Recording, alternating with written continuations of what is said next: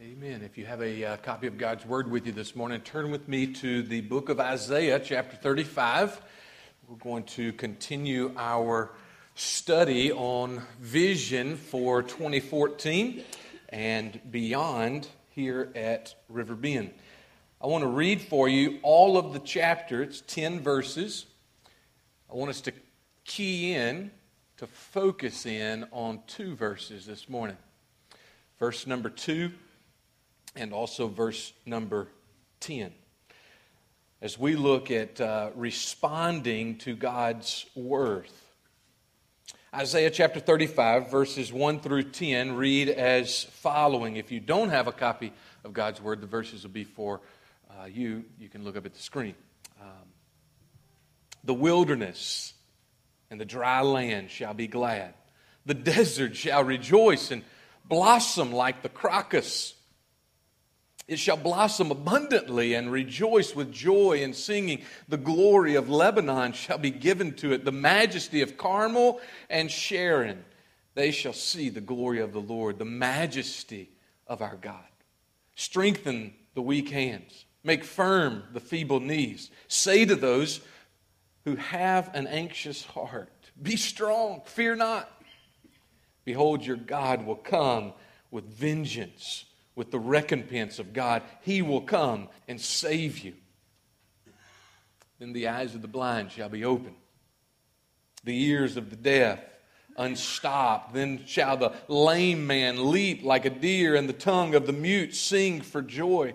For waters break forth in the wilderness and streams in the desert.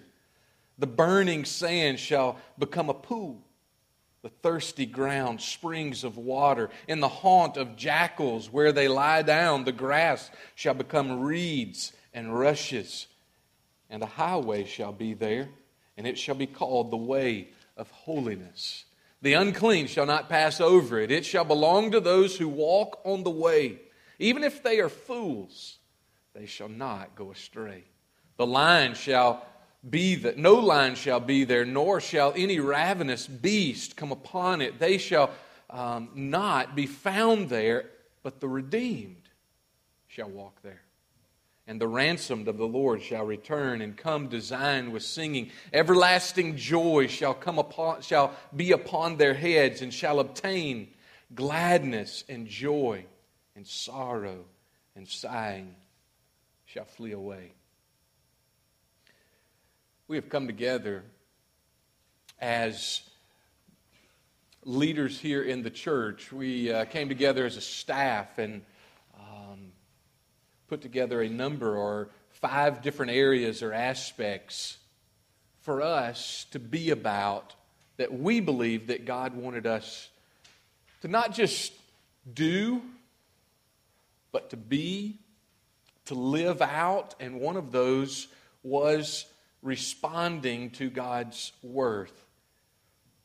And we wrote these couple of sentences, and I have copies. If you didn't get one last week, I have copies uh, for us this morning. I'll give to you on the way out. But here's what it states We, River Bend, the, the body, the, the church, we are vibrantly responding in joy to who God is what he's done, and what he has said. Having experienced him and being enabled by the Holy Spirit, we worship both gathered as the body, like we are this morning, and also scattered in homes and individually. Presenting our bodies as living sacrifices, we live lives of worship to the only worthy one through prayer, reading of the word, giving, singing, and serving. This morning, I want us to key in on two verses. Verse number two and verse number 10. Let me read them for us. Again, it states this It shall blossom abundantly. Speaking of the desert, it's speaking of the dry land. It shall blossom abundantly and rejoice with joy and singing. The glory of Lebanon shall be given to it, the majesty of Carmel and Sharon. They shall see the glory of the Lord, the majesty of our God. But the redeemed shall walk there. and the ransomed of the Lord shall return, and come to Zion with singing. Everlasting joy shall be upon their heads, and they shall obtain gladness and joy, and sorrow and sighing shall flee away. Two points for us this morning as we look at responding to God's word. The first is this that we will respond to God's word because of who He is. Who is God? He is the King of all kings. He is the Lord of all lords. He is the one and only worthy of our worship and our praise. If you look at those two verses, verse 2 and verse 10, you see that there is a huge shift, a huge contrast between those things that are wanting and those things that have everything that they could possibly want. And the reason for that huge shift is one person, one entity. And that entity is God. God changes a dry heart to one that is over flooded with joy. God changes a desert that needs desperately water, that is dry and parched, and He is the one that brings the water. God is the one who opens those blinded eyes. He is the one who opens those deaf ears. He is the one that makes those lame legs, those withered hands to be able to work. It is God. And you and I are to respond to his worth. We are to worship him because of who he is. I want to read for you uh, about three, maybe four passages of Scripture that speak to different attributes, different characteristics, different aspects of who God is, and challenge us to respond to his worth Number one, because of who he is. Two passages in Exodus, Exodus chapter 3 and Exodus chapter 34. Let me read for you these verses. Some of them will be on the screen, some of them will not. I'll tell you what they are, and you can write them down in your notes on the back of the bulletin if you would like. Exodus 3 5 through 8, Exodus 3 14 through 18. Here is Moses and the burning bush. Then he said, God. Catch this. He said, Do not come near. Take off your sandals. Take them off your feet, for the place on which you are standing is holy ground. And he said, I am the God of your father, the God of Abraham, the God of Isaac, the God of Jacob. And Moses hid his face, for he was afraid to look at God. Then the Lord said, I have surely seen the affliction of my people who are in Egypt and have heard their cry because of their great, excuse me, because of their taskmasters. I know their sufferings, and I have come down to deliver them out of the hand of the Egyptians and to bring them up out of that land to a good and broad land, a land flowing with milk and honey, to a place, the place of the Canaanites, the Hittites, the Amorites, the Perizzites, the Hivites, and the Jebusites. Verse 14 Then God said to Moses, I am who I am. Say this to the people of Israel I am has sent you, excuse me, has sent me to you. God also said to Moses, Say to this people of Israel, the Lord, the God of your fathers, the God of Abraham, the God of Isaac, the God of Jacob, has sent me to you. This is my name forever, and thus I am to be remembered throughout all generations. Go and gather the elders of Israel together and say to them, The Lord, the God of our fathers, the God of Abraham, of Isaac, and of Jacob, has appeared to me, saying, I have observed you and what has been done to you in Egypt, and I promise that I will bring you up out of the affliction of Egypt to the land of the Canaanites, the Hittites, the Amorites, the Perizzites, the Hivites, and the Jebusites, a land flowing with milk and honey. Fast forward some 40 plus years. They are now out of Egypt and they are in the middle of the wilderness. And God once again describes himself to Moses and to the children of Israel. Exodus 34, verses 5 through 7, here is the Lord describing himself to his people. He says this The Lord descended in the cloud and stood with him there, Moses, and proclaimed the name of the Lord. So God is talking about himself to Moses. In verse 6, here's what he states The Lord passed before him and proclaimed, The Lord the Lord, a God merciful and gracious, slow to anger, and abounding in steadfast love and faithfulness, keeping steadfast love for thousands, forgiving iniquity and transgression and sin. But who, but who will by no means clear the guilty? visiting the iniquity of the fathers on the children and the children's children to the third and fourth generation.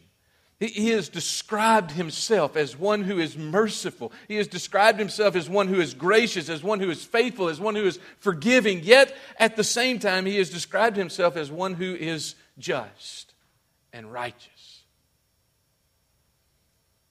In Revelation chapter 1, Jesus is walking amongst the seven lampstands, and we have just looked at this in a couple of months ago as we were walking through this part of Revelation. Revelation chapter 1, verse 8, Revelation chapter 1, verses 12 through 18 state this I am the Alpha and the Omega, says the Lord God, who is and who was and who is to come, the Almighty. I turned to see the voice that was speaking to me. This is John and on turning, I saw seven golden lampstands, and in the midst of the lampstands, one like the Son of Man, clothed with a long robe and with a golden sash around his chest. His hair, the hairs of his head, were white like white wool, like snow. His eyes were like the flame of fire. His feet were like burnished bronze refined in a furnace, and his voice was like the roar of many waters. In his right hand he held seven stars. From his mouth came a sharp two edged sword, and his face was like the sun shining in full strength. When I saw him, I fell at his feet as, those, as though dead. But he laid his right hand on me, saying, Fear not. I am the first and the last, the living one. I died, and behold, I am alive forevermore. I have the keys of death and of Hades. Paul wrote this in Colossians chapter 1, giving thanks to the Father in verse number 12 who has qualified you to share in an inheritance of the saints in light. He has delivered us from the domain of darkness and transferred us to the kingdom of his beloved Son, in whom we have redemption, the forgiveness of sins. He, Christ, is the image of the invisible God, the firstborn of all creation. For by him all things were created in heaven and on earth, and visible and invisible, whether thrones or dominions and he is before all things, and in him all things hold together. And he is the head of the body, the church. He is the beginning, the firstborn from the dead, that in everything he might be preeminent.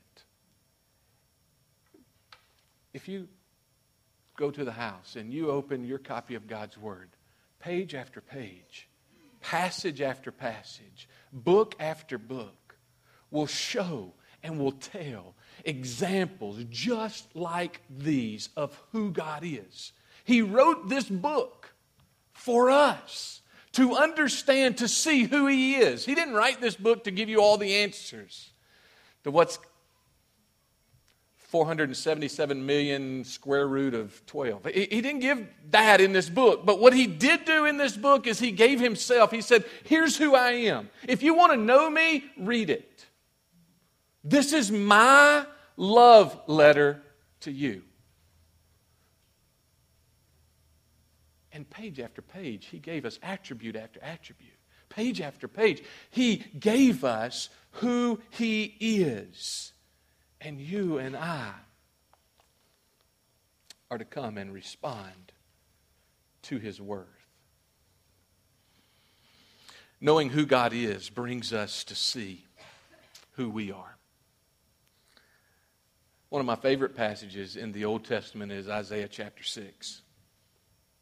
I love the passage because it hits me every time that I read it. Because in that passage, in Isaiah chapter 6, there is one who I find myself like so often. There, there is one who has taken his focus off of God. There is one, the, so called man of God, who is so anxious because the king has died in Israel one that he has become well acquainted with, one that he has become friends with, one that he has spent time with, and his focus with his friendship and relationship with the king has deterred his relationship with the king of kings. And when the king, Uzziah, died, God reminded Isaiah the king's still on the throne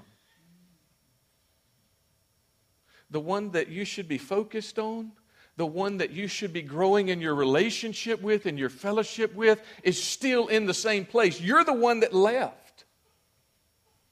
So let me remind you, Isaiah, of who I am.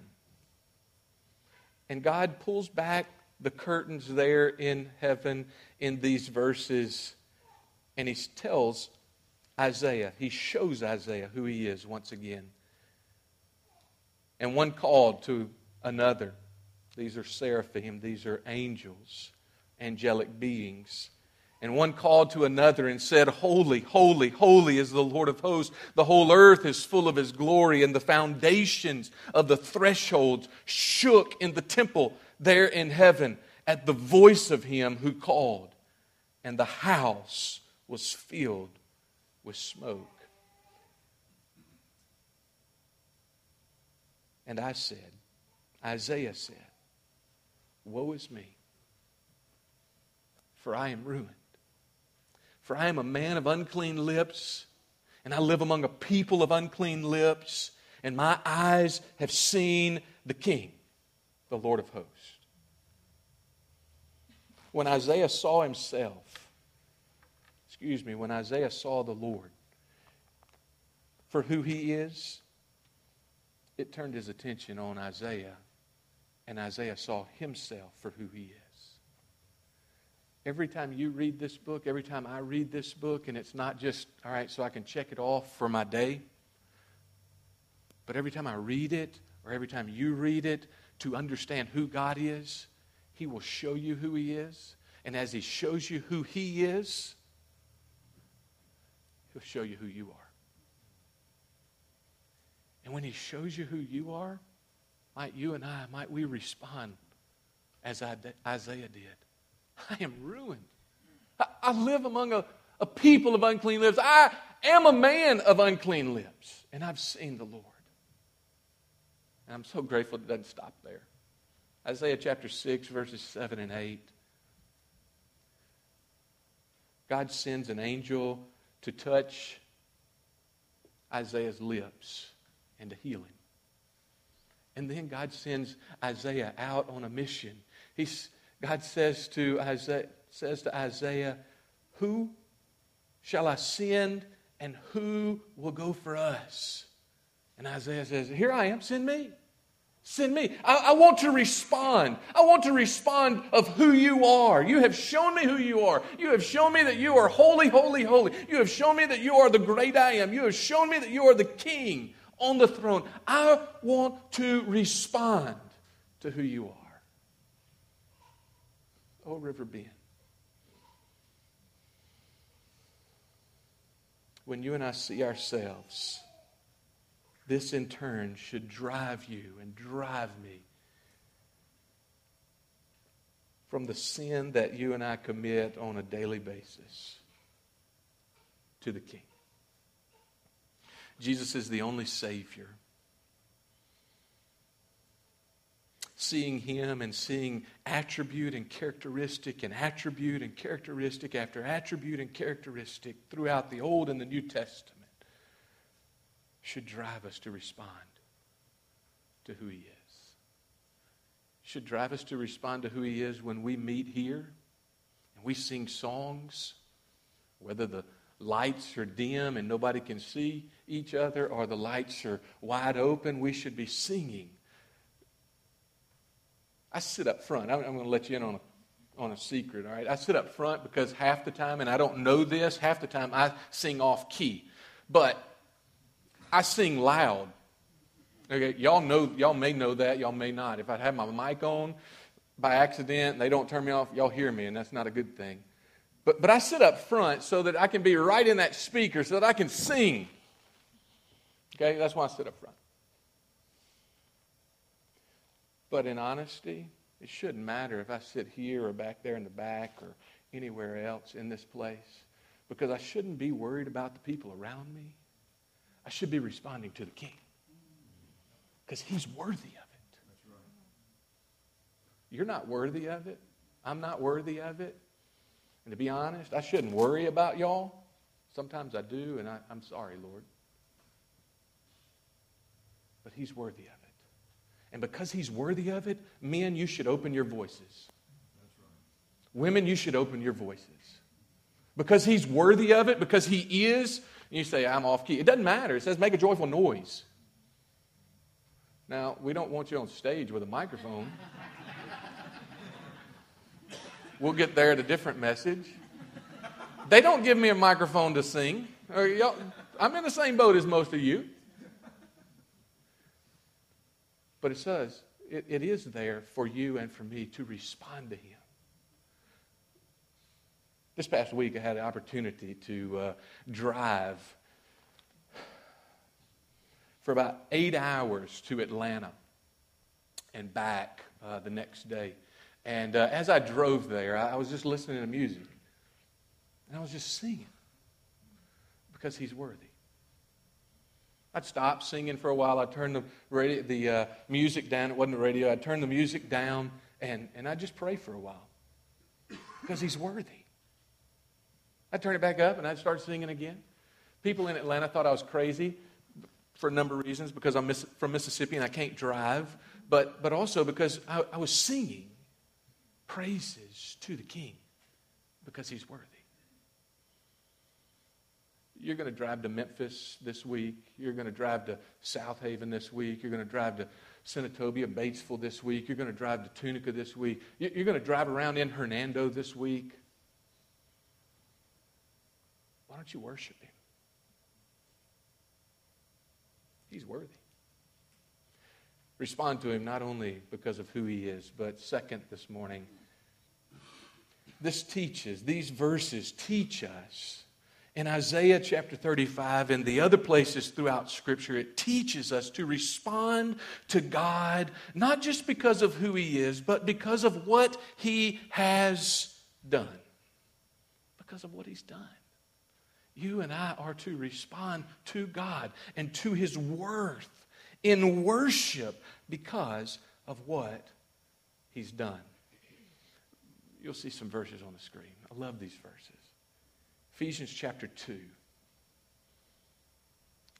As I read it in just a second, Ephesians chapter 2, verses 1 through 6, I want you to think about yourself. Not often do pastors tell people to think about themselves, but I want you to think about yourself. And I want you to see what Paul and what God said to you about who you were and about what God did. And you, put your name there. You were dead. You were dead in the trespasses and sins in which you once walked. You were dead, following the course of this world, following the prince of the power of the air, the spirit that is now at work in the sons of disobedience among whom we all once lived in the passions of our flesh, carrying out the desires of the body and the mind, and were by nature children of wrath like the rest of mankind. You have a picture of yourself? He spoke in some generalities there in those three verses, but you and I know specifics. Specifics that we even carried out this week of how you and I walked in darkness, how you and I walked in disobedience in our attitudes, in our words toward one another, in our actions.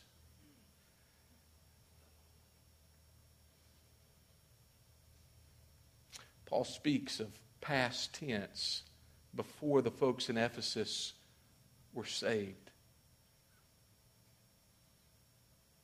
I love verse 4.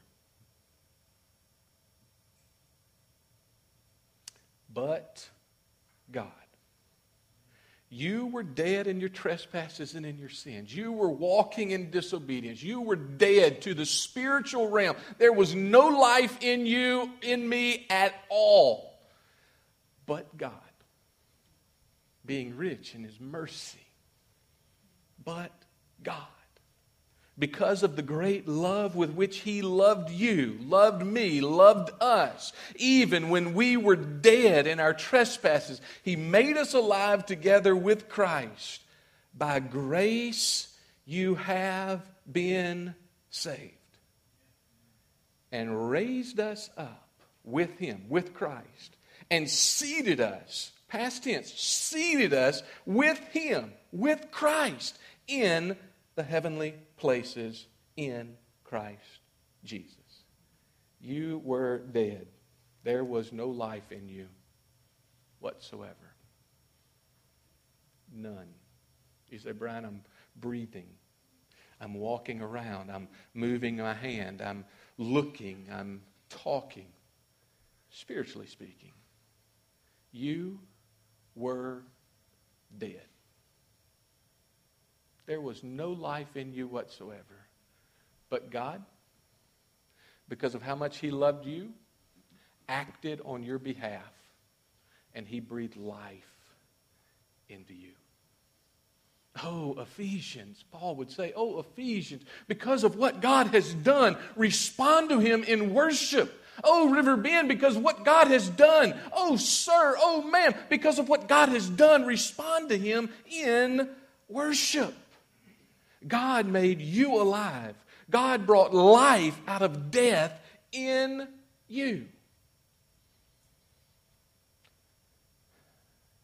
Romans chapter 5, verse 8. But God demonstrated or God shows his love for you.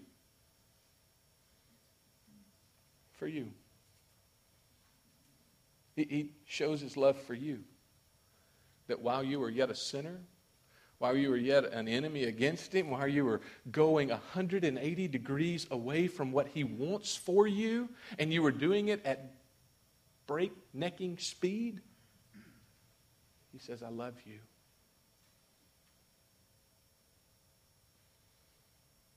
He demonstrated that love for us that while we were yet sinners, Christ died for us. Sir, today He loves you. He loves you. He loves you, and He has given His very best for you, for me. He has given His very best for us that we might come to know Him.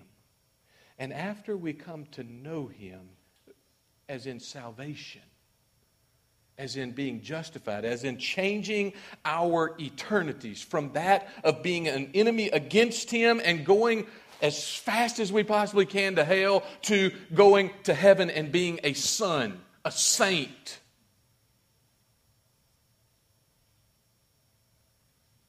But also, He demonstrated that love for us in that Monday, 2 o'clock.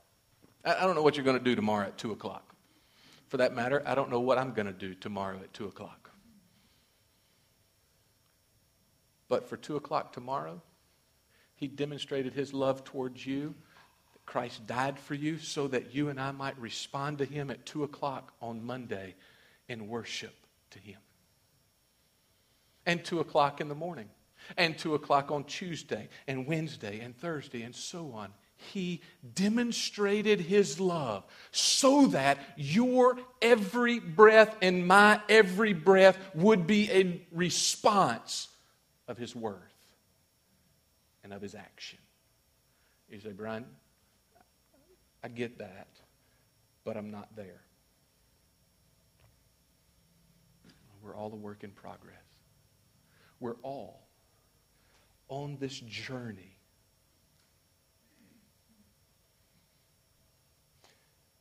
We want to help you. We want to help you not just when we're gathered, we want to help you as you are about your week. In a seat back, that uh, seat right in that you might have sat in or right beside you, there is a bookmark. It's something that we stole, I meant we borrowed. We did ask permission from the one we borrowed it. But we borrowed it and uh, printed them out. And all it is, it's a tool. It, it, it's, it's a tool when you go this week and you open God's Word and you say, All right, Lord, I want to spend time with you. I want to get to know you. Would you please use this time? I, I don't want it just to be something I check on the box. I want to grow. There's preparation, observation, interpretation, and application. Four parts. And as you read a passage, just observe. You, you've prepared, you've asked God, all right, Lord, speak to me. I don't want this just to be a waste of time. I want you to speak. I want you to show yourself. I want you to show me who I am, who you are. Speak during this time. Read the passage. Look at some interpretation and some questions, some points there, and then on the back, some application and some questions that you can ask of each verse. You say, all right, Brian, is that the golden nugget? It's, it's not. It's a tool to help you, enable you to look at God's Word. Some passages, it is just right there, straightforward. Some passages, you got to dig. That's all it is to it. Your men, your women, it's okay, dig some. This is a tool so that you and I can respond to who God is each and every day individually. We're here for you. We want to see you grow. We want to grow.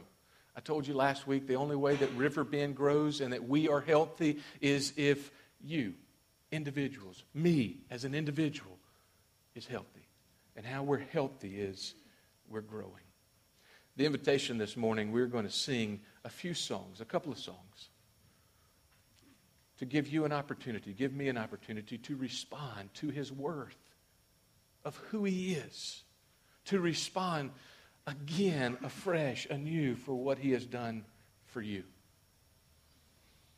Heavenly Father, I bow and I pray. God, that as we have come to this place, Lord, you have brought us here. You, have brought us here for a reason. Father, we have connected with old friends some that we haven't seen in some time, some that we hadn't seen since last week or even last year. Father, you have brought us here for more than that. God, you have brought us here to meet with you. Father, as we come to this time of invitation, would you speak to our hearts? Father, would you draw us close to you? Would we see how great you are? In splendor, in majesty, in honor, in glory, in might. Would we be reminded of what you have done for us? Father, would it draw us closer to the only one who is worthy? of worship. Lord, I stated it to the men this morning in our men's group, but I am reminded of it again.